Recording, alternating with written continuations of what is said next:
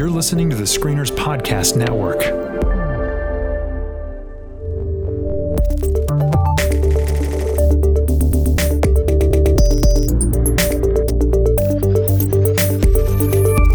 Welcome to the Next Trek podcast. Every week we break down the latest episode of Star Trek Discovery and give our thoughts on the final frontier. My name is Tyler, And I'm Kate. and this week we are talking about the newest episode of Star Trek Discovery, but we have some announcements first. Um, I'm really excited. We have we have hit 50 episodes. Actually, this episode is episode 49, so don't get too excited, everybody. But next week is our 50th episode of the Next Trek. And Kate, you've been here for it's this is probably 15 or something like that for you, maybe if, maybe a bit more. Closer to 20, but yes, yeah. Closer to 20. Yeah, that's awesome. I, and and so we're we're super excited. So in honor and and actually I, I watched this yesterday, so I don't know how honorable it is for our 50th, but uh, in honor of the 50th and in honor of the the Picard show that's coming out in theoretically at the end of the year, we decided we were going to talk about Star Trek Nemesis. Uh, have you watched it yet, Kate? I have, and You have? Mm. there was laughing and groaning, so this is Oh. going to be fun. Yeah, yeah. So uh, sometime this week, I think uh, on Wednesday, uh, we're gonna we're gonna sit down where we're gonna uh, talk about Star Trek Nemesis, much like we talk about Star Trek Discovery every week, um, and actually kind of also like we've done with our geek card checks throughout the last year, and sort of just see what there is to see about the movie that killed the the, the franchise, and we'll have a lot of fun doing it because I think this is not a movie to take too seriously. So, um, so there'll be a bonus episode next week. We're gonna have two episodes coming out uh, in the next week, which is gonna be very exciting. Yeah, I'm excited to talk about it and curious if you guys find anything to forgive now that a number of years have passed Hmm. since it was on. So, Yeah, maybe. It's it's rough. It's a rough movie. Yeah. But anyway, well, you guys speak- will hear. Yeah. speaking of geeky goodness, um, are you Yes. uh, consuming anything really interesting uh, right now, Tyler? I have. It's been weird, actually. I, I just saw. We were talking before we started recording. I, I just saw Shazam, which I think is wonderfully geeky, and and you guys can actually hear the Screeners podcast, our sister podcast, uh, is going to record an episode about that tomorrow. So I'll, and I'll be on that episode. Uh, so you guys get three doses of Tyler in the next week, which is uh, I, I don't know, terrifying or or sad. Fasten your seatbelts, y'all. Yeah. Uh, I just a couple of random things I was thinking about. I played the game Munchkin for about six hours about a week ago. Have you ever played that game, Munchkin? No, I'm not familiar with this one. Oh, it okay. It's about as geeky as you can possibly get. So it's why I, I chose it for this uh, this little. Are you a member here. of the Lollipop Guild or something? It's it's yeah. It, it's a little bit like the Lollipop Guild does Dungeons and Dragons. Uh, Oh. It's it's a it's not a real. It's a role playing card game, and so it's there is a board with ten levels on it, and you get. You know, you're you're uh, you can you know get a class. You draw cards for what class or what race you are and things like that, and then you fight monsters and you know stab your friends in the back and, and things like that. It is it is a delightful delightful game and i'd played it in a few small bursts uh, you know many times over the last few years but i sat down with a few friends and we played it i think it was six hours straight we played two games of munchkin and it was delightful so if anybody if anybody wants to play munchkin or if anybody's just ever curious about like just having a good game night that's real geeky uh, play munchkin I, I think it's fantastic I have to You ask who played like- Toto. Oh my gosh. Well, you know, actually, I feel like there is. See, okay. Here's what's weird. What's weird about Munchkin? There's all these extension packs that you can get. If you see them at Barnes and Noble, they will do like, uh, like the Marvel extension from Munchkin, or there's a Shakespeare one, or something like that. I actually think I've seen a Wizard of Oz one, um, where there was a Wizard of Oz Munchkin. There should be because it's just be. it's perfectly set up for it. So why not lean into the jokes? I mean, yeah. although Shakespeare sounds like fun because if you can like Shakespearean insult duel, I am there. I, I would bet you I actually just uh, got it for this uh, for this friend of mine who loves board games, and uh, we haven't played it yet because it's still in my car in the wrapper. But I'm I'm expecting a lot of a lot of Munchkin oriented Shakespeare insults. I think it'll be great. Bring it. What about you, Kate? Well, um, I am reading Tiamat's Wrath, which is the eighth book in the Expanse series. I am a Yes. super fan of the book series as well as the show. Um, if you remember, uh, last fall we got to interview one of the co-writers of the book series, Daniel Abraham. That was a highlight of my year, easily one of the best moments of 2018. fantastic. It We should see if we can get him again for for Tiamat's Wrath. Although I'll have to read it. I'm I'm a little bit behind. I'm definitely behind you. Yeah, well, I just want to tell people out there if you have not read as far as this um, book in the series, please don't read any reviews on it because the first sentence is a spoiler and it kind of gets wow. worse from there. So uh, it's it's off to a great start. I'm maybe a third of the way into it, and um, um, it's it's already a good book. So they'd have to do a lot to mess it up. and I don't think they will. So it is great. Um, if you have not read this series, do yourself a favor. You you need to do it. Absolutely. They're fantastic. Um, and the other thing that I have to contribute is I watched the second Fantastic Beasts movie. Oh, I'm so sorry. Oh. Yeah, um, that was not what I had hoped. I'm afraid. no. And I asked a couple. Potterheads uh, who are friends, you know, is there something I'm missing? And they're like, no, no, it's just a bit of a mess. Um, Oh, and I can so see the potential of the movie, but it just never found its way to delivering. So that I hurt. want to like them. I love expanded universe things. I love things like that. I love Harry Potter. I mean, it's I I, I have read those books countless times. It is so terrible. It's it's trying what she's you know i the difficulty is that Row, uh, Rowling is trying to fit a 700 page novel into two hours. Um, so there's too many plot threads. There's too many things going on. I, I don't think that the plot threads are bad by themselves. Um, maybe maybe one or two of them are, but uh, but that there's just too much going on that it, it loses track of what we're even supposed to follow. Yeah. Yeah, there's a trend of more ensemble cast type filmmaking, but not every writer director manages to figure out how to make that work, and this one's a mess. Yep.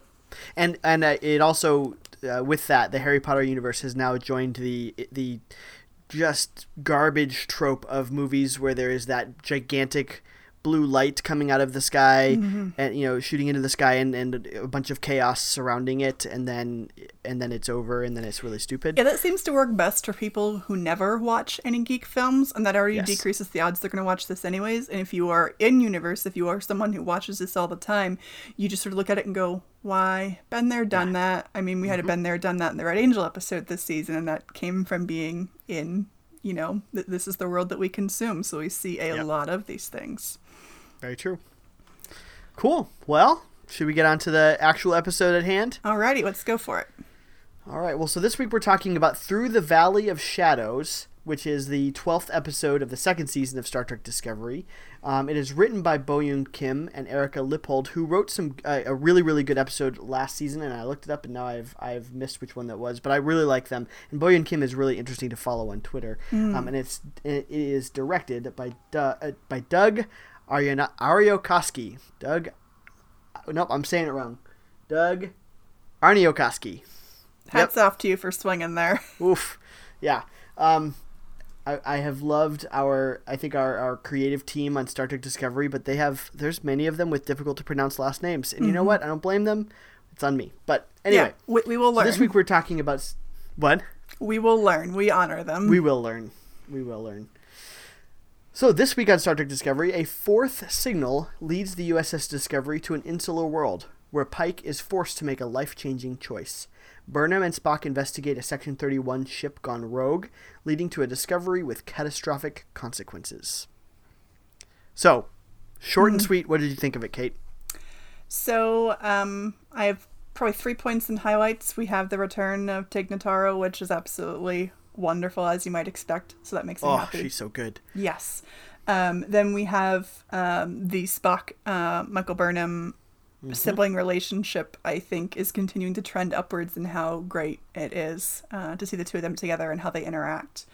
Um, and this was also a big episode for Pike for connecting to the larger continuity of the Star Trek universe. We'll certainly talk about that, but that was um, a key point in this episode.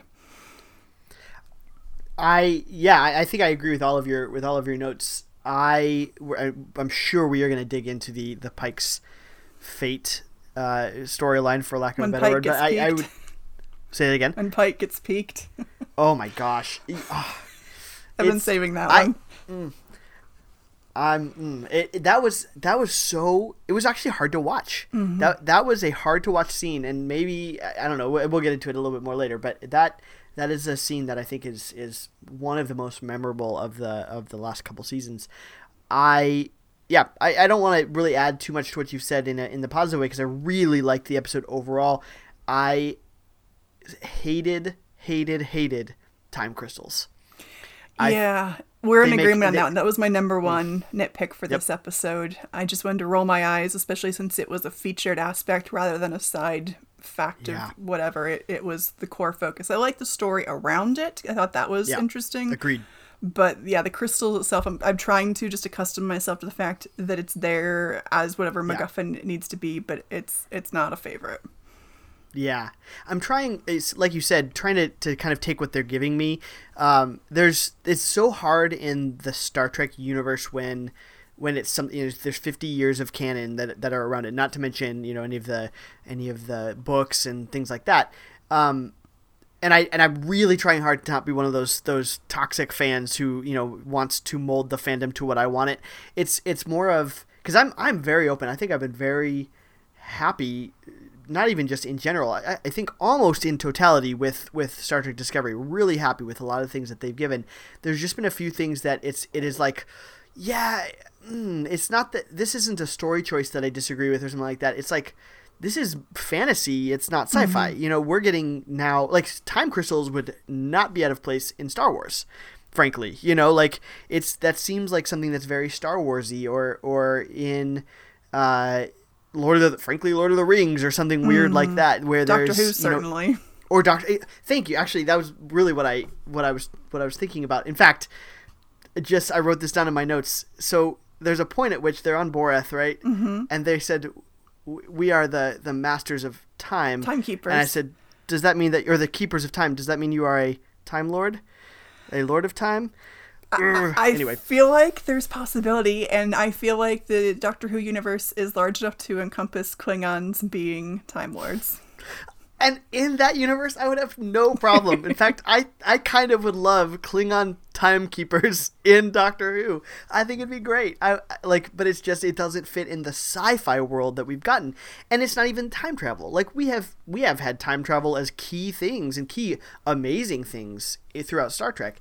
It's much more of it's almost the mystical, ultra fantastical element that that just didn't work for me. But it's like the prophets of Deep Space Nine, but not as cool and not as believable. I was thinking the same thing because yeah, I was try- trying to think where else have we had messing with time that seems ethereal or theme seems you know not grounded in science fiction, and it and at first my first thought was the prophets as well, but they but we get the the fact that they are aliens. You know, Sisko always calls them the wormhole aliens, except when they're talking about when he's talking to religious leaders. Um, but it's it's the fact that they are aliens that have been you know deified in the minds of the people who have experienced them. They're in another dimension, not unlike the Q continuum. Right. Which and that that even goes back to uh, was this this season or was it last season or something else entirely? You know, was it Arthur C. Clarke who said you know things that you know super advanced technology would be indistinguishable from magic. Um, we have maybe that. So you know, if I'm if I'm really trying to, you know, Chris isn't here, so we can talk about headcanon. If I'm really trying to make this fit, you know, maybe this is some kind of a you know there is some kind of a basis that. uh, Is it any know, stranger than a spore drive? I don't know. uh, which I you know that's true, and I didn't love the Spore Drive when it first came out, and I've, but I've kind of accepted what it is. If, but if you think too hard about it, then It, it, it's yeah. it's more of a it's a convenience, which there's a lot of things that have been happening in this Sure. season that are a matter of convenience, and I think we've we've disagreed and argued and been frustrated over some of those before. But in the end, it allows instantaneous travel, so okay. But I think it's when you down Yeah. when you overload a story with too many conveniences, Yes. then it kind of breaks the believability of the universe. I think I think we're there because we sort of settled on the Spore Drive thing. We're we, you know we're fine. We're fine with the Spore Drive. It lets us go wherever we get interdimensional and instantaneous travel. Uh, and now time crystals. And we are you know, the Red Angel is already was already a, a, a stretch too.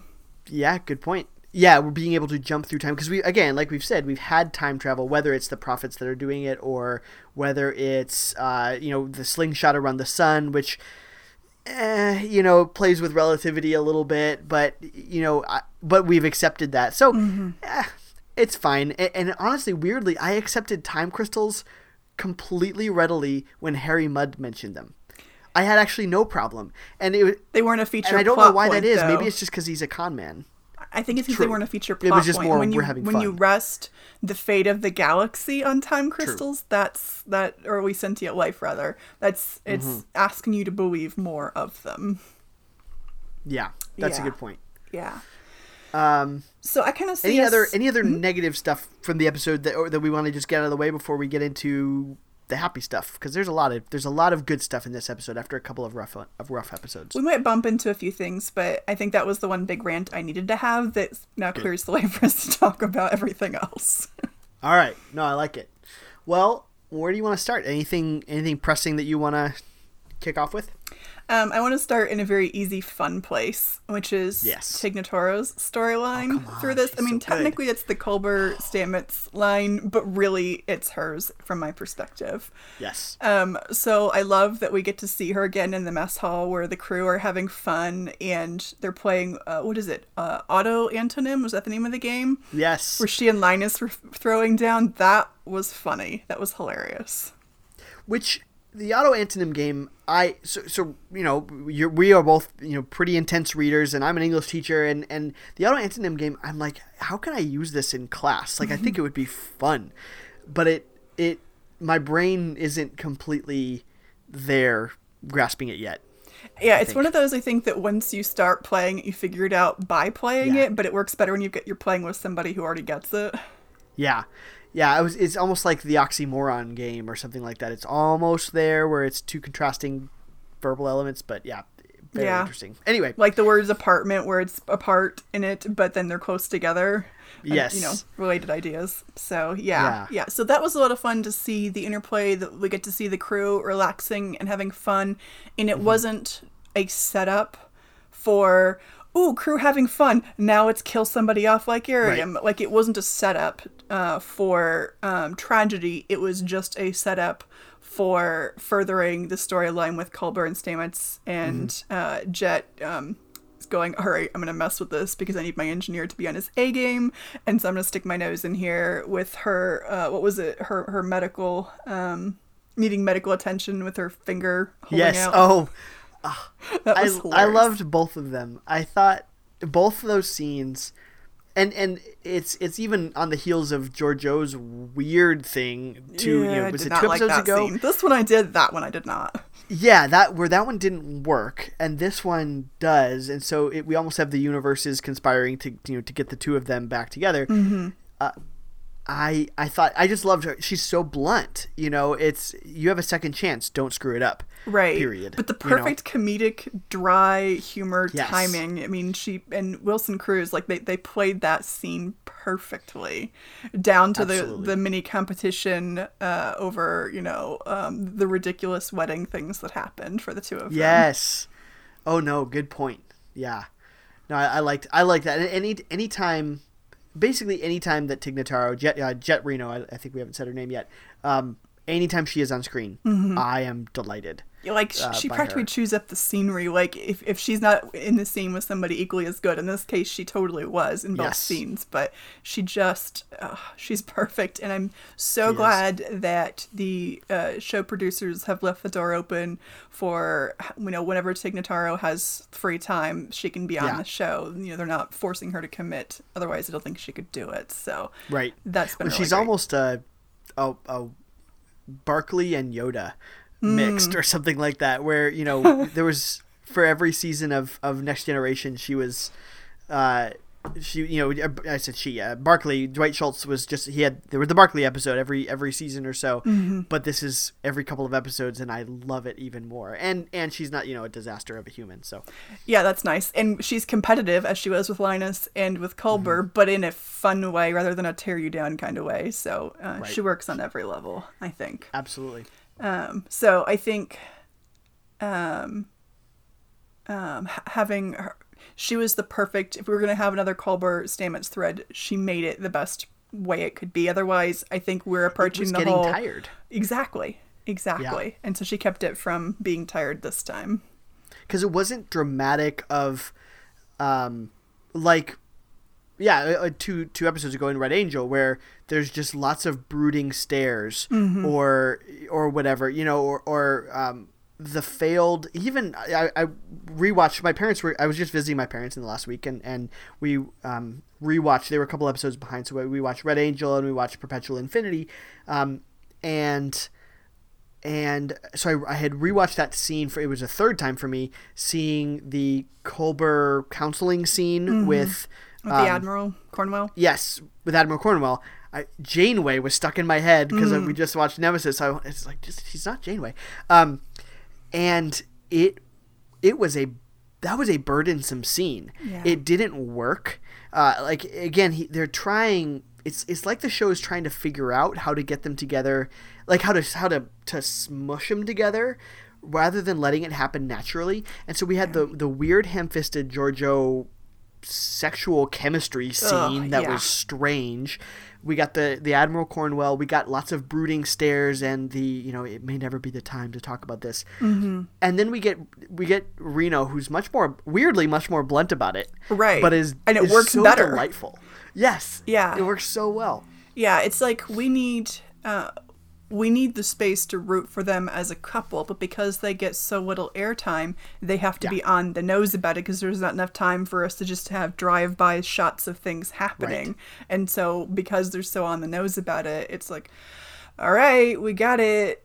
Moving on yet? And so Yes. um, uh, it's a little disappointing because um, the relationships on the ship you know that's that's the whole thing about all of the star trek shows is whether it's professional relationships or personal relationships that's what really drives it and so we want to root for those and enjoy them but we don't want them shoved down our throat either Right. Well, especially in a serialized format where where we can from episode to episode see something develop or or you know if Spock and, and Michael would be the the good example. We have not seen them together. Um, we know that they have a uh, an uh, a relationship that is very filled with animosity from the from the very from the mm, get go, mm-hmm. and yet we're seeing softening and growth just in the what are we on four episodes now that Spock has been in. Yeah, about that. Let alone Pike and his relationship with the whole crew. This one, you know, the the Culber and Stamets relationship just seems it seems very forced from the way that they brought him back. And, and where it was it was so natural before maybe maybe we're meant to feel awkward about it That's a good you know, point. right and, and I'm to be honest, the later we get into this season, the more curious I am how the show will play out when it's done airing and I can go back and binge watch the Mm-hmm. whole thing to see if the way it fits together feels different than this episode by episode where we're having to wait and there's threads that we don't know. The, the, I'm not going to give any specifics, but the preview for next week, it's like, oh, that's where some of these things that happened Mm-hmm. earlier in the season will finally start to pay off. They seeded those things early, but those are things that early on were like, why did they waste airtime on this when there are other things Right. that they could have been doing with storytelling? And so, with a full season arc put together, some things might be less irritating or more so. We'll find out. that's true that's true Yeah, yeah. Um, our other two threads are essentially the Burnham Spock one and the Pike one. I'd kind of like to leave the Pike one for last because I feel like yeah the- that's that's our meatiest one right, and the episode ending really is built around that. What do you think? you know i completely agree let's let's hit uh burnham and and spock and and really my my biggest thing with that is i i love their banter Yeah. it's a smart sibling relationship And even the noise that that after Spock announces that he is going to go with Michael when she is uh, going to head off and uh, look for this Section Thirty One ship that's uh, late checking in. Um, whenever Spock just pretty much states rather than asks, "I'm going Yeah. with you," her "oh" was such a sibling kind of It sound to make. Oh, it absolutely was. I, I completely agree. It it and and even just you know when we've had seeds of that, like when she makes fun of his beard a few Mm-hmm. episodes ago, or things like that. We they are now having. It's also that adults relationship. Yeah. You know, where at beginning they at the beginning they reverted right, and and we do that with our siblings when we when we. You know, when we're with them for a while, we revert back to some of the stupidness you know, that, Dynamics that we had growing growing up. Yep. But then if you can have a good relationship as as adults um, you know, we they actually begin to have deeper conversations. They are leaning on one another and supporting one another, and I and I've loved seeing that. Mhm. And Spock even calls mom and say, "Here's what my sister's going through right now. She might appreciate hearing from you." Yes. Oh, good point. Yeah, very very good point. Yeah. I it just it it really really works but but the thing that's nagging at me and this is not a problem that I have uh, with it as much as it is a um uh, uh, how are they going to deal with this in the future is what happened to Michael Burnham mm-hmm. and Yeah. and why they have to have thought about this like this is where this is one of those where a few like a few episodes ago where I I have been um I kind of just want I just have to trust that the that the show has thought about this going forward. Mm-hmm. Um, and not like Sybok. I think they forgot Sybok, or and or we're happy following for him to be forgotten. and and we're okay with that. Yeah, or- they've just taken Gene Roddenberry's advice, who said that Final Frontier was not part of Star Trek. So Mm-hmm. fine. Um, but but they're making Michael Burnham such an integral part of that family, Mm-hmm. not even just Spock, but that whole family. Um, and we have never heard anything about her. And of course, that's the prequel issue. But they have to have thought about that. So, are we eventually going to get, you know, are, you know, are we gonna eventually going to get Michael Burnham is out of time, you know, it- literally out of time, and that's why we will never hear from her, or something along those lines. Are they misleading us with even season 3 You mm-hmm. know, and where she's all over, like Chris said, she's all over the season three promos. Right, right. Is- my operating theory at this point the last time she was truly public in the eyes of the Federation was the season one decision she made and you know her being in all the trouble going to mm-hmm. prison etc despite all of the laxity and looseness of of security in this season, you know, being ridiculous about Section 31 and the rest of it, the rest of the fleet isn't aware of what Discovery is really up to, their true mission, the details of that. And so the very secretiveness of what they are doing in a way sets up a future where um, I, I can see Spock's family, if they can't talk about what's going on with her, it's a more straightforward decision to just not talk about the person than if you can't say anything about them. Because if you if you start referencing that time I hung out with my sister and the rest of the world, for all they know, that ended with the Klingon War, Right. that invites questions that you don't want to answer. And so uh, there's certainly something to be said for, you know, does she survive or does she wind up in a different timeline in the future, etc. Uh, th- th- there's lots of possibilities there. And I'm really curious with the Picard show and any other later shows, they do have an Mm-hmm. opportunity to seed in some things that are happening now. And I'm curious if Right. they will or if they'll just completely ignore that and work Yeah. because they already have enough continuity continuity issues to deal with when you have an entire canon to pull from for what you do with characters. It's very true, and it, and it is the, the Picard show is going to in some ways have some luxury uh, that that Discovery doesn't have. You know, Mm-hmm. Discovery is is playing you know in this little. It's almost like a trash compactor if we can cross our our sci-fi references too much uh, of of things. You know, they've got canon on either side of them. They've got Right. Enterprise. Um, An original and then series got- and the rest. and right and it's and and they i mean I- honestly like I, if i was if i was creating a show which you know would be my dream come true Mm-hmm. if i was creating a star trek show i would not set it there just for that pressure but maybe well, I think you know, Enterprise ruined it for him that way because I think that was the point Yeah. of Enterprise is we go so far back we don't have this problem except that Enterprise got canceled after four seasons and now what are you left to work with? and it was far enough back that you did have like 100 years to work 150 years to Right. work with you know? Yeah so it, so anyway the, the picard show which you know i'm thinking about because we just watched nemesis and, and are going to talk about that. I'm i'm it got me super excited for the picard show despite nemesis flaws um, but it just it, I, I thought a couple things one i thought exactly what you said that maybe we get some michael references in some weird way you know just to to make it real for those people Just who are going to try. please no Red Angel. Right. Oh gosh. If he just sees a red burst in the sky, that's So the bad. opening scene. He's like in his vineyard, you know, tending some grapes and red burst. we'll save sky. that for the satirical YouTube version. Oh my gosh. I, yes. Um. Yeah. So Anyway, I don't. I don't know where we we are went the going with that, there. but So we have them on their side adventure there, where we come out of warp into a field of Yeah. bodies that have been vented from the Section Thirty One ship. I have to Right. say, the set design folks must have had an absolute blast designing all Oh, of that. hundred percent they did. Yes. I, and I thought it was well. I thought it was well set up. I thought it was. It, unfortunately, I I keep resolving every single week to not watch the next time on Discovery, Mm-hmm. and then I end up watching it because it shows up so fast and I don't think about it. Uh-huh. Because they do a good job of making me want to know what's next. Right. Um, but this, you know, that that field of bodies was in there, and I I wish I hadn't known because that's a startling thing Oh to yeah, see. yeah. You know. I, I will say the reveal that uh, Lieutenant Gant was actually Control. That was obvious. I thought Oh, f- the first moment, I was like, "Oh, there's one oh you're right. There's one thing left. one and body, and he's in a Uh-huh. suit too. Okay. Yeah. Um. No, So that didn't so work. that sequence it it was it was interesting the first time through because it's like where are they gonna go with this? But like Mm-hmm. I didn't. The only thing I really enjoyed in any meaningful way in that sequence was uh, the Spock and Burnham uh, back and forth over things, especially whenever this replicator style version of Gant is trying to like st- stick her in the eyeball to to assimilate her. Should I use that word? Um, Oh, it, it cemented the Borgness of it all more than even last episode did. Yeah, and then it's you know chasing after her and tr- and trying to get to her until Spock finally uh, manages to magnetize the floor to stop it. Yeah.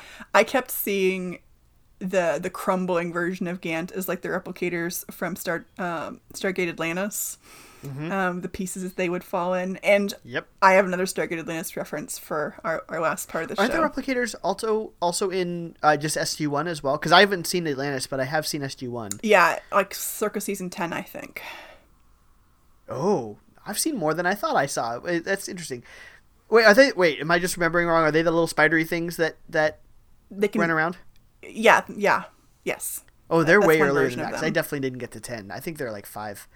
Anyway, tune Five, in next time for our Okay. Star Trek SG One podcast that we'll be having. Absolutely. Who knows? We'll do that. Yeah. Clearly, I need to do a rewatch on that one, so we're, we're ready, right? Oh, I'll I'll do it. Quark is in like episode two, and I'm ready to go. okay. Um. So that whole sequence, I could pick it apart for what it's doing for the plot, but overall, honestly, Right. I don't care. Um. No. I cared most about brother and sister doing their thing, Mm-hmm. and. You know, I guess it was important for Michael's emotional journey because she's got the rage that she's feeling over losing her mom again and all the pieces of that. But it just, um, I don't care enough about control for that sequence to truly mean a whole lot to me.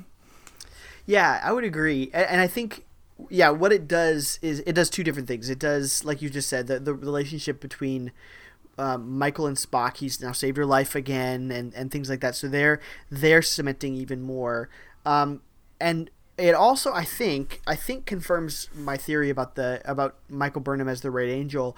Um, she is. What is is it? Spock. I, I wrote I wrote this down, but I didn't write down who said it. I think it's Spock. He says that that um, uh, control is, that Michael is the one variable that control cannot account for. Um, and to me, the last so the last time they used that phrasing was when they were talking about her being the Red Angel, and they were wrong. But I think that they're still right. She's still somehow out of time, and and you know she will be out of time in the future, and that is this variable that they cannot um, account for, which is why they're trying to kill her off. uh, You know, very much in a Yeah. John Connor sort of way. Yeah, Terminator comes up a lot throughout this. Yeah. Um, Gant also says to her, Control Gant, uh, you are the most effective tool. You too can Mm-hmm. be reconstructed. Like, even Control recognizes her significance. Right. Though we Their d- biological distinctiveness can be Yeah. you know added to their own. Right. Yes. So there's clearly something going on there, and um, Control's solution to that it, it it makes me question how much of the host's memory. Um, I, in these many versions of Control running around, how much the host's memory they have access to, especially since it's you know dead, which is why um, Spock's Vulcan pinch did not work. That was hilarious. Well, I don't think that the Vulcan. Now we haven't seen you know Spock with the Borg. Well, now we have seen Spock with the Borg, but previous to this, we have not seen Spock with the Borg. Um, we don't know. Will the Vul- did Tuvok try and Vulcan neck pinch any Borg at any point in time? I don't think so. Not to my Um, memory, but I wasn't particularly nitpicking the Borg at that point, so. yeah, it's. I think. Yeah, I, yeah. I, I don't need to say it again. They, they are the Borg. That's Yeah. you know. well, we'll see. But yes. Yeah. So um, I do want to take a step back to earlier in this sequence when Burnham is asking permission to go from Saru. And they were commenting, she was commenting to Saru the changes in him and whether the Hmm. former version of him would have been so, you know, okay with this. And Yeah. One of my quiet pet theories about season three, we, we had the question of who will be the captain after Pike, and I'm wondering if Yeah. the changed Saru is ready to be that captain now. Because I kind of wondered I- if his threat ganglia sort of made him hit a kind of glass ceiling for how far they would promote Mm-hmm. him if they were worried about his fear taking over. or even if he wouldn't be ambitious enough to, to go for it or just be able to true. pass you know, Yeah. pass muster um, I, I would agree that if I think there's there's a few different ways we can go next season um, I don't think that I don't I don't see Michael being the captain Oh, agreed. Um, Michael is not meant to be captain, or at least not at this point in history. No. Uh, yeah, not at this point in history. Maybe in the future. uh, um, like in the far distant future, in 950 years from now. Um, We've already learned that the future is not written, so, you know, our headcanon that's says true. it's possible. that's true. Uh, Sorry, Chris. the only thing, the only other thing that, so I, so I, I love the Saru idea. I think, I think that is a great idea. The only other possibility that I think they should pursue, and they've already, you know, they've already wrapped filming, so they've already decided what they're going to do, but um, would be I think that we have a defense against the dark arts teacher situation where they have a new captain every year. Yeah, Which I hope not, though. I I secretly do. The only difficulty is Pike has spoiled that for us. Because he is so awesome as a new character that you know, I- it, it almost only makes sense, like you've said, it almost only makes sense to have Saru next season because we know him already and he's grown into that role as a good captain. He, he explicitly says it, you know, he, uh, and I didn't write down the line, but it's something, uh, you know, I, I'm now a different captain than I thought I would be, or something along Yeah, those lines. it would also make Trek history to have a flagship um, um, story helmed by a non-human captain, and I would just love to see that.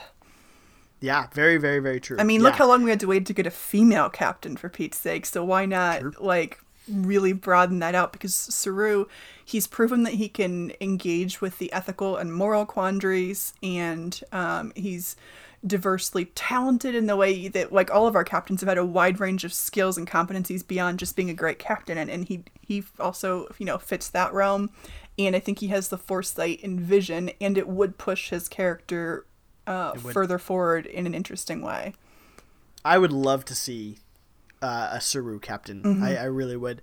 Uh, he eh, because he needs also to temper his new boldness a little bit. Yeah. and the Um, captain's chair is a great place to learn that lesson. Right. 100%. Yeah. The only reason why I would not want him to be captain is if they are going to be doing Defense Against the Dark Arts because I don't want to lose him because he was captain. right. Right. Exactly. Yeah. Yeah. So, did, did you have any other comments from from this thread of storyline? I don't. Let me double check my notes here, but I don't think so. I really think those were. Um. Oh, very small, very small thing. Um, I'm fairly sure that trapping an AI in a computer program is not how, like, computers work. like, it, like they just they hit like new folder, and and then like typed in, uh, "Hey, control, go in here," and then and then They, they, called the folder time- bait, I'm sure. they they called it bait and then they they just maybe they selected all of the control files and hit like Control like delete. make new folder with selection or something like mm, that and so mm-hmm. that it all went in there but yeah. but then it stayed there and they and they locked it i it, I fully believe that was just Gant's snowing them into stupidness, and it worked. yeah that's you know what okay that's a good point because i i they said that it worked except for this one thing this Except it's, why did it's Spock weirdly fall in a? Biological okay. ep- entity whatever Yeah, because I can see why Michael fell for it because Spock's point was clear when you're dealing with rage, you're not thinking logically. So I can give her a pass. But come on, Spock, didn't you have a question? But okay. yeah Um, that's fine My uh, this reminded me. I had one small nitpick from this uh, sequence. Uh, whenever um, Burnham is in the call with her, her mother, with Amanda, uh, and she references control and the problem that control is. I'm like, it, was it no biggie that that Yeah. that Mama Sarek knows this stuff too? Like, does she have that kind of security clearance? It didn't seem like I it. I thought the same thing. I was like, wait a who Sarek, have you been like just sending messages to your wife like updates? Like does Sarek know? uh, Sarek obviously knows section 31 because I think he's a part of it. but does he know but how I- far control was out of control? Right. Because I feel like that's also not something you want to spread around the Federation, Right. like at large. Like that's that's bad. That- Right, and at the but- very least, yeah, no, Michael's thought- not like, so mom, do you know about this? Because I'm not sure if I can talk about it. She just, you know, says it. over an open channel. Right, yes. Also, yeah, Yeah. it's fine. Yeah, but hey, we are we're already playing fast and loose in this show, so I guess it's in in theme in the annoying theme of they talk too much about you know loose lips sink ships, right? Anyway, Or loose lips eject an entire crew out of a uh, airlock. not as pithy, Maybe. but I, I feel your attempt Does that not work as well? yeah. yeah, yeah. Uh, so yeah, for me that was that was pretty much all I had. I I real I'm raring to talk about Pike though. Hmm. How about you? Yeah, I'm ready. W- Let's go Okay. there. Which I don't know. Do we need to set this up, or do you think we just we talk directly about it? I think we just talked directly about it. What uh, just uh, what did you just how did that the whole storyline? Let's talk about it big, maybe big to detail, you know, uh, broad to, to specific. Um, how did that storyline hit you? Uh, With just the fact that he's confronted with his future, and he, he's like forget forget the weirdness of the time crystal part of it, but just the fact that he is confronted with his future and has to make a decision whether he will follow it or not. So we already had the weirdness of if you have seen enough of the original series to see what happens to him, it's it's hard to forget that and we go in with that knowledge, but I don't think that in any way diminished the experience of watching him confront his fate in this sequence. And this whole sequence yet again demonstrated who Pike is. Um, because after he has the the visual of what happens and he, you know his, his hands thrown back in, in horror near his mouth and you can just see the whole devastation he's feeling over what his revealed fate is to be.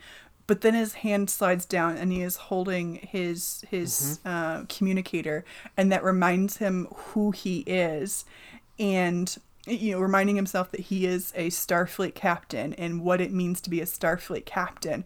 And this was another one of those like s- it would have been a stand up and cheer moment except it was just more the emotional devastation means you can't really stand up and cheer but you're having Right. the whole yes that is who you are and knowing rather than perhaps guessing what could happen to you knowing what will happen you still choose to make this personal sacrifice. You choose not to take not not to ab- what was it he said? Not uh, abandon who I am for a future ending that I hadn't foreseen or something to that effect. That Oh, that was really powerful because we all know that there is a chance that we could face infirmity as we age, either through age itself or through accident or illness. But to know with any kind of certainty that by making this decision, you are choosing that future, that's hardcore. oh, I, I completely agree. I, I thought this was the defining Captain Pike moment. Yeah. um, of all of them, and we've we've seen him be amazing throughout this whole season. Um, but and I, I want to read that full line because I, I absolutely loved it. He said, so he, he sees it, and, and the the timekeeper, who that timekeeper was L'Rell and and uh, Tyler's Voq's son, son. yes. Oh my gosh. Okay. Anyway, That's a whole other thing, Um, but yes. Yes, hmm he's the Time Lord. Uh, so he says, uh, so he sees his vision, and and he says, uh, the the Time Lord says, there will be no escaping your future if you take this crystal. Pike says to himself, "You're a Starfleet captain. You believe in service, sacrifice, compassion, and love. No, I'm not going to abandon the things that that made me what I am because of a future that contains an ending I hadn't foreseen for myself. No, give it to me." And I loved it was like bring it on future. Yeah. And oh, and I, I thought in, in the last few days I've really thought and, and I wonder you know what you can what you think about this or what what you um, can build on with this. How would each of our other uh, captains have fared with that same choice? Because uh, Picard, I think Picard would have made that choice. No, no question. I think he's the Picard have easiest said, one. Give it to me. because he he makes. I mean, he was a Borg for a while. He he, he Right. makes these sacrifices, and he done this. willingly walked over there. Yeah. you know. Um, oh no, I'm sorry. They took him off the bridge. He had gone over there in the fir- uh, one point first, but um, but agreed, right? He he would make that that choice. Kirk, I think Kirk would take it, but find a way to hack it. Yeah, he right? would try to find a way around it or a way to Mm-hmm. reset the situation if he at all could. Or he would blow off his future and say, you know what, the future's not written. I'll deal with it if it comes up. I think he would have. T- yeah, I think the gravity would not be there as much Yeah. as as with Pike. He- Agreed. Kirk would have taken it with much more of a. I don't mean cavalier in a flippant way, but in a. Uh, We'll see. yeah, like yeah, we'll see what happens, right? Um, he'll find a way to get out of it because he doesn't believe in the no-win scenario. This Yes. is Pike's no-win scenario, Right, right? absolutely. Um, Um, and and Sisko gets Sisko is the only one that has given a very similar yeah. um, choice be, being not not in the we know your future. Uh, although I guess at the end when he leaves, spoiler, he leaves at the end of uh, all good, uh, not all good things of uh, oh what we, what you believe what you leave behind. yes. Um, and but at the very first episode, he's he is fated to be the emissary. You Mm-hmm. know, so he's and he he fights it for a while, but then embraces it. Um, Yeah, very clearly so. What? Yeah, very clearly so. I see Janeway as a she's got she's like the the the bold-faced bravery of we will do Yeah. this however we have to, but we will do this. Yeah, and and I think she would still have. I think all of our captains would have taken it, right? Right, but their way of it. handling it would have been different. Yeah. Yeah. Their way of processing it. Archer's the only one I really I I don't know. Maybe it's we didn't spend as many years Mm. as you know as the others. But Archer, you know, I guess the the closest thing we had was like the Xindi War, where they knew the future was was coming at them, and and they had to they had to fight it, and he was going to try and talk his way out of it, much like I guess Picard. Um, but I think I think he still would have taken it. I just think he would have dealt with it. Yeah, in a he- more- he didn't have the same kind of boldness. He had the anger. Um, yeah, true, the- especially in that storyline. Right, because after the Xindi attacked Earth and the losses there, the, the anger propelled him forward, and Right. so, but he, he wasn't like there.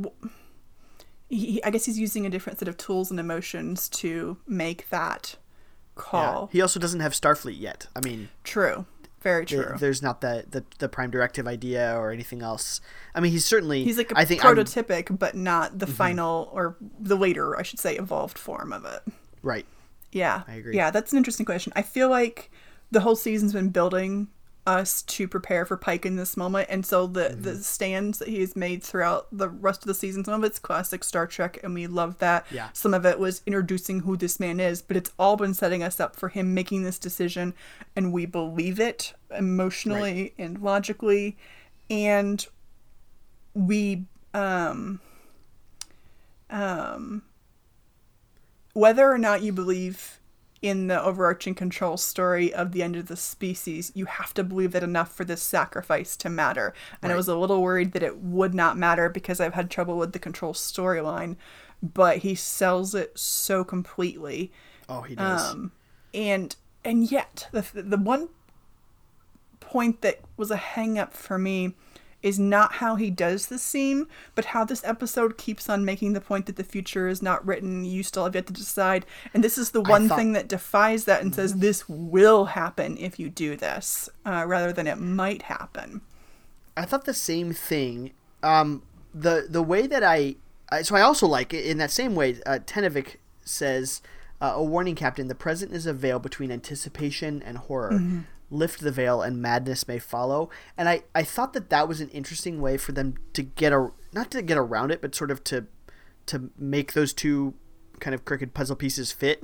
Where we've gotten all of this fate stuff. I mean, this is the major theme of the season. One of them has, has been fate, um, and and this is the one time where it is. They're saying it is certain.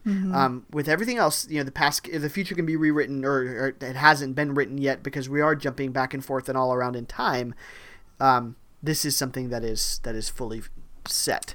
Um, And the fact that it's that was- him is kind of noteworthy because he has been on the faith side of the faith versus science Right. that we've had going on. Because I don't Right. think that w- with Michael Burnham, it, it would be this whole science doesn't, you know, support this, so whatever. Um, So I think it's key that it's him. Because I actually I think Michael Burnham would have taken it and, and, and gone, well, that's just mysticism anyway, or something like that. You know, she would have she would have rationalized her way out of it. Right. Right. There wouldn't have been the emotional resonance because that's not who her character is. Yeah, Um, and we've been conditioned within Star Trek. She also Trek. died this season already once, so it's like minor you know, details. Yeah, Um, but we've been conditioned to really focus on and revere whoever the captain is of the flagship Mm-hmm. of each of the shows. And so the result of that has made it a lot harder for captains to sacrifice themselves for uh, their ideals or for their crew or whatever the situation. Not that it doesn't happen, but you know that Picard's going to be there next season Right. after he becomes, you know, a Borg of Locutus. It just, you know that, you just don't know how it's going to happen. Right. With this, more can happen because the captain's chair is mutable. And so yeah, that lets them take risks and make decisions uh, plot wise that they could not have otherwise done. and in a way that I didn't expect because we know, weirdly, we used our knowledge, uh, not against us, but you know, almost against us, right, in, in Mm-hmm. the right way to to. Uh, to show us, you know, we knew this is where Pike would end up. Yeah. we've known it. Uh, You know, Right. since since episode, I guess not since episode one, but episode like fifteen of the first season when we when we see, um, you know, this this um, guy in a wheelchair with this horrible burn. You know, we we've we've known that for a long time. Um, even in the the um, the 2009 movies, there's even some weird foreshadowing of Pike sitting in a chair. Uh, He's in a wheelchair at the end of I think the first one. Um, and where where it's just some foreshadowing. He's he's able he's going to get out of it, and we see him walking around in the, in the third one. But but it's it's a really interesting discussion here of this of this fate because we I did not expect for us to see it. I did not expect for us to see this thing that we have been told about for on, you know, 50 years now. We have been told that this is what happens to Captain Pike.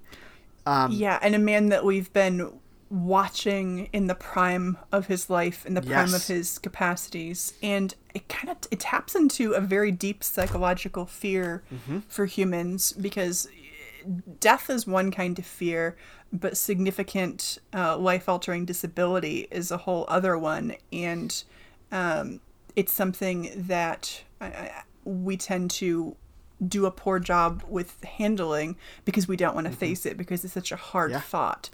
And so, um, I applaud them for going there because it could have been hokey and stupid. And I, I think they're doing it well. But at the same time, if we get to see that scene play out, because we've got, what, two episodes left? Is that correct? If we Yep. see that play out, um, I I think it's it's heightened the expectations of that scene working Yeah. well because after this if, if it if it sucks like the Red Angel reveal, that's just gonna blow this amazing character that we've we've built all the way there for. And there's a scene in the previews that it's like, are they gonna do that? And so we'll certainly discuss it Right. next week. But uh, it, it's it's up to the bar, I think. I'm I'm so intrigued by where we're gonna go and and you know how we're gonna leave Pike, and it's gonna be a bittersweet ending. You know, especially now with just that reminder Yeah, that you know of where he will end up. yeah, yeah. So Um, let's let's talk about Tenavik for a minute. Um, by the way, that was my other Stargate Atlantis reference. He looks a lot like a wraith. oh yeah, Yeah. Um, some of the makeup for some of the wraiths is very similar. Not not exact, but I was having that moment of, huh, Stargate and Star Trek, same universe. Okay, I'm digging it. I you know I'm down, and uh, Robert Picardo was in both, so I think we're I think we're fine. there there you have it. He's our connection. Um, it's a little bit hokey that he was a baby three months ago, and somehow his proximity to the time crystals means that he's white haired Yeah. and fully grown now. But That was literally the least, weirdly, the least of my problems with this. I was like, eh, if, if we can get on board with time crystals, then I guess we can get on right, board it with seemed less of a time. hurdle. But I think Yeah, if you can ignore some of the hokiness around the time crystal and what that means for his character, I did like what that meant for L'Rell and Yes. Voq slash Tyler. Um, it also gives a reason for Ash essentially wasting his time a lot of this season. Right. Uh, we now know why. We also got to see L'Rell again, which this is probably one of my favorite Klingon interactions of the season, but it was also probably the least Klingon in many ways. I liked seeing the monastery and uh, the monks there, not just Navik. It it adds dimension to the Klingon world that isn't we have probably not seen since Deep Space Nine. And we've been to Boreth too, Right. is, Uh, you know, go, yeah. new. Right. Yeah. And so I like that added dimension because Deep Space Nine was, I think, what that's the only show that's really dug deeply into, in any meaningful way, into Klingon world beyond just war, right? I, we got a lot in Next Generation, um, Did we, but but I, I would say more continuously and and more deeply, yeah, in, in Deep Space Nine. Yeah. um, I would agree because we got more. It was more like politics in Next Generation, Right, but that all fit with the same later. sort of warrior culture, and you didn't see much beyond that. Um, and so because that's been one of my frustrations with the Klingons. with the presentation of Klingons is they were too monolithic for my comfort, and Mm-hmm. this th- there was nothing aside from the guards protecting. Uh, whenever Pike took a step forward, this was in no way about that. This was No. um, L'Rell's personal life and the threats to her empire and her chancellorship if, if this gets out. This is, you know, monks and what they're doing. And holy cow, the Klingons have had a time crystal planet all this time. that we that we decided not to use. They say something like that because of the, uh, the rem- the problems that it could cause, or so. They, I mean, it's actually showing. Oh, they're not like just also impulsive or using this to. Well, yeah, because about every um, version of the Klingons we've seen over the years is their their bloodlust is great enough that that overcomes their rational Mm-hmm. thinking frequently, and so it, makes me think that, this must be fairly secretive. That maybe only the upper echelons know, or certain people know, Mm-hmm. or the chancellor knows about the time crystals, because otherwise, you know, and I don't think she knew about it because she seemed surprised that he had that he had grown up there. I don't, I don't know. It was well, she didn't know sorry, about did her know. kid growing up quickly, but she knew the crystals were there. That's true. That's true. She didn't know how what the effect was. Right. Oh, this is something I meant to ask. Why are they there? Well, I'm sorry, you were breaking up. What was that? Oh, why why are they there? Why are they on Boreth? I, I, I did not I did not understand why does Pike need a time crystal? I didn't get that get that. because they um the one in Burnham's mother's suit was destroyed and they're still looking for a way to send Discovery forward because they've determined that they can't delete the sphere information from Discovery and so they're hoping that they can still send Discovery uh, into the future which is why we had the end of the episode where they've decided to blow up Discovery um, Which that I that I got. So like uh, the end of that, I thought there was there must be something else because uh, I, I thought there must be something else that I was missing. That was my only problem. My only question in the episode was.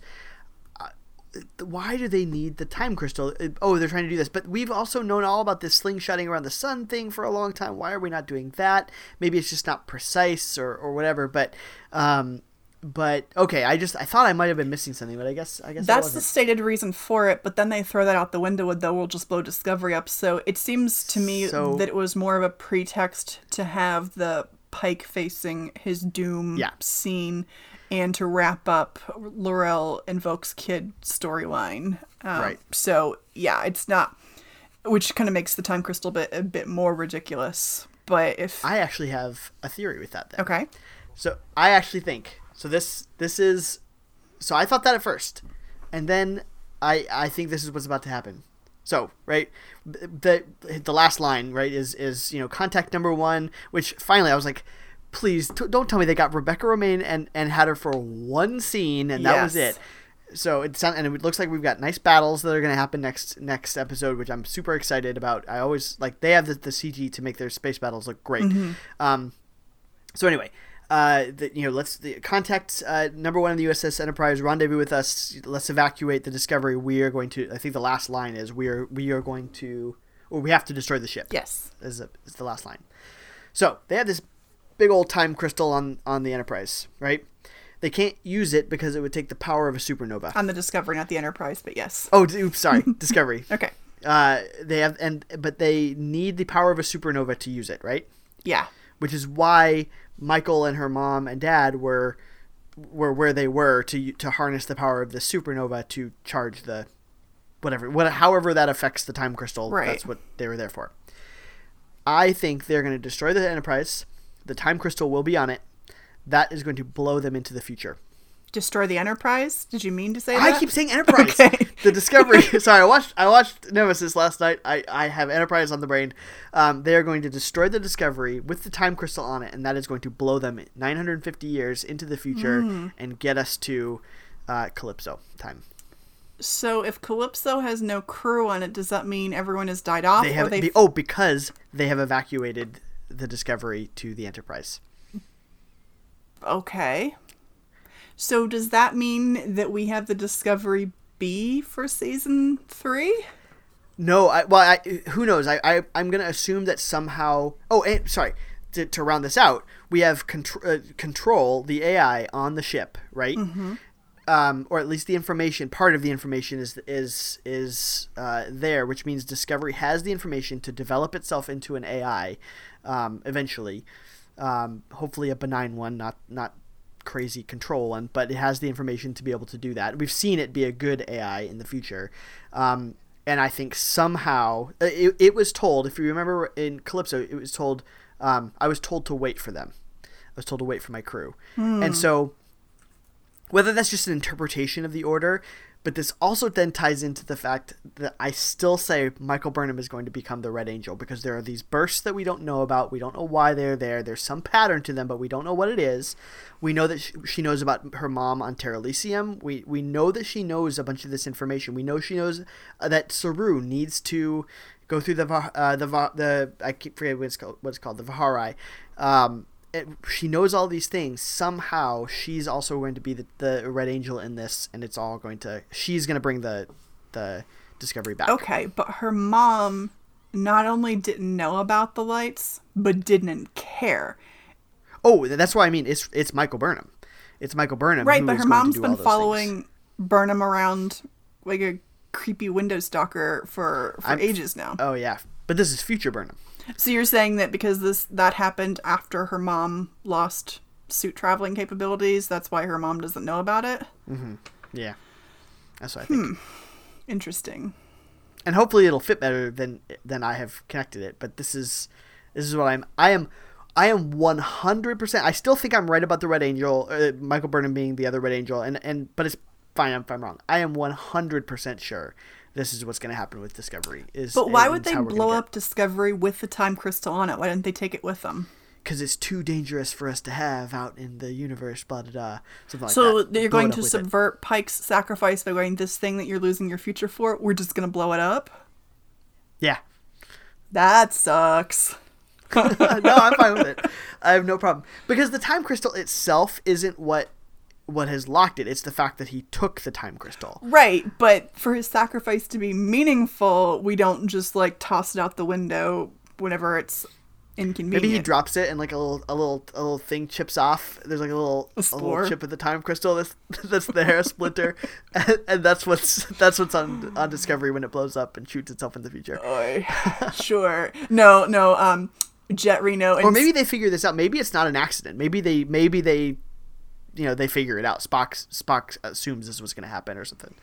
Um, you know, maybe it's on purpose later. Well, but it certainly opens up. Um, it, it, there's questions for debate there. Um, I, I'm not I, so. I hope this happens. I'm really excited. If it if it does happen, that's what I think is going to happen. I'm curious what it all means if we are not correct about Clips Calypso, but I think we kind of have to be because every other short trek has strongly informed this season in one way or another. Well, and they they've been so specific about she got knocked you know nearly a thousand years in the future. Calypso, we could keep calling the AI Calypso. What was her name? Was it Zora? Um, yeah, something like that. Yeah. So and Zora says, you know, I've been here for almost a thousand years or almost a millennia or something like that. And so it's like. I, I just yeah I feel like they would not be that ignorant about it especially because they had they also had the one of the head writers on on Picard is writing it so they're they're prominently putting you know Michael Chabon Pulitzer Prize winning author mm-hmm. Michael Chabon wrote that one. He's he's one of the head writers. If he might even be the showrunner but I think he's just a, a- one of the writers for Picard. Like they're putting these people in prominent places and and we can't ignore it you know we shouldn't have to ignore it So- Well, and it seems like every other random loser thread of the ep- of the season where they just sort of let the thread keep dangling and then remind us periodically Yeah. that that thread is out there dangling. They're beginning to tie that all together now. So Right. there's something to be said for. I mean, two episodes left. It's what functionally a two-parter, I think. So That's what, yeah, because they, I think they actually extended it. It was originally Mm. 13 episodes, and then they said 14. Um, I wish that means they would air it as a two-parter. You know, we, yes, because normally like when I know something's going to be a two-parter, I just wait for the second one to come out before I watch it, so I don't have that agony. Yeah. And because of this podcast, I won't be able to. I'll have to about that. suffer that. Thanks, guys. Although what I will say, like it does, it does seem, I, I guess at least, at least you know going in that if there's this you know crazy cliffhanger, Mm-hmm. you know that they're wrapping it up in the next episode. Um, not that there won't be a you know some kind of a cliffhanger at the end of the season, but Right. um, it does make me wonder. Also, we had our Enterprise arrival at the end of season one. That was our big, huge, major. You know, oh my gosh. You know, is Are we starting a Picard seasonal gonna trend? Somehow appear and walk onto the bridge. oh, I will I will lose my mind. Like just putting it out there, I will lose my mind if Picard like shows up and, and yeah, like if we got to see like, young Kirk, it'd be I?" like, oh, Easter egg, whatever. But if Picard showed up, I would lose it. I yeah, I could not I will not be able to handle that if that's what happens. Yeah, So, totally, totally. You guys will just hear me crying on the podcast. That's what's gonna happen. I'm just like, he's he's back. Just be whimpering, and then you'll stand on your table and start saying, "Oh, Captain, my Captain," and it'll be like, Oh. "Okay, calm down." I will. I will. I I make a vow right now. if Picard is here, I will. I don't. You, there won't be any proving it because this isn't a video podcast. I will know, and Chris will know. yeah, I will stand on the table and say, "Oh, Captain, my Captain." Although do I'll do the whole break So I'll poem. stand on my chair. Yeah. Okay, All right. Well, anything else that we want to say before we wrap things up? I think that covers it pretty well. How about you? Yeah, I think. Let me double check here. Other than, nope, we got to. Yeah, I think we've gotten to everything I had on my on my list. Alrighty so, then. uh, as a reminder to everybody, we are uh, we're watching Nemesis this week and going to talk about it in honor of our 50th episode. So look for a bonus episode coming out um, before, hopefully before the next the next episode drops, because um, then we'll be the 51st. But that's and that's a problem. So anyway, uh, be looking for that. Watch Nemesis uh, along with us and let us know what you liked and what you don't like. There are some Nemesis apologists out there who just deeply love the movie. Um, I I think spoiler alert, I think you're slightly wrong, but I would love to hear from you and you for you to tell me why I'm wrong and why we I'm I I don't know if Chris maybe Chris is guys, maybe Chris is a Nemesis just lover. Oh, Maybe he loves it. it's possible. I mean, I, Mm. I'm pretty sure it's Data's song that sells it for him. It's that's true. That's true. Chris, you, you Yeah, can you was- can tell us how wrong we are, or if you don't listen to this uh, recording in time, then we can say all these things and you'll never know. That's right. That's exactly right. Uh, well, as always, everybody, you can follow us on Twitter at the Next Track. You can find us on Facebook as well, and uh, we would love. Oh, we also I should mention we are now on Stitcher, Spotify, TuneIn. I'm working on iHeartRadio. Uh, we're on Google Podcasts. So um, we're really trying to get us out onto to all of the major platforms. So find us there if, if uh, you know the basic if the generic ones aren't good enough for you. We're on the premium ones now too. It's very exciting. So uh, as always, stay tuned and, and let us know what you guys think and live long and prosper.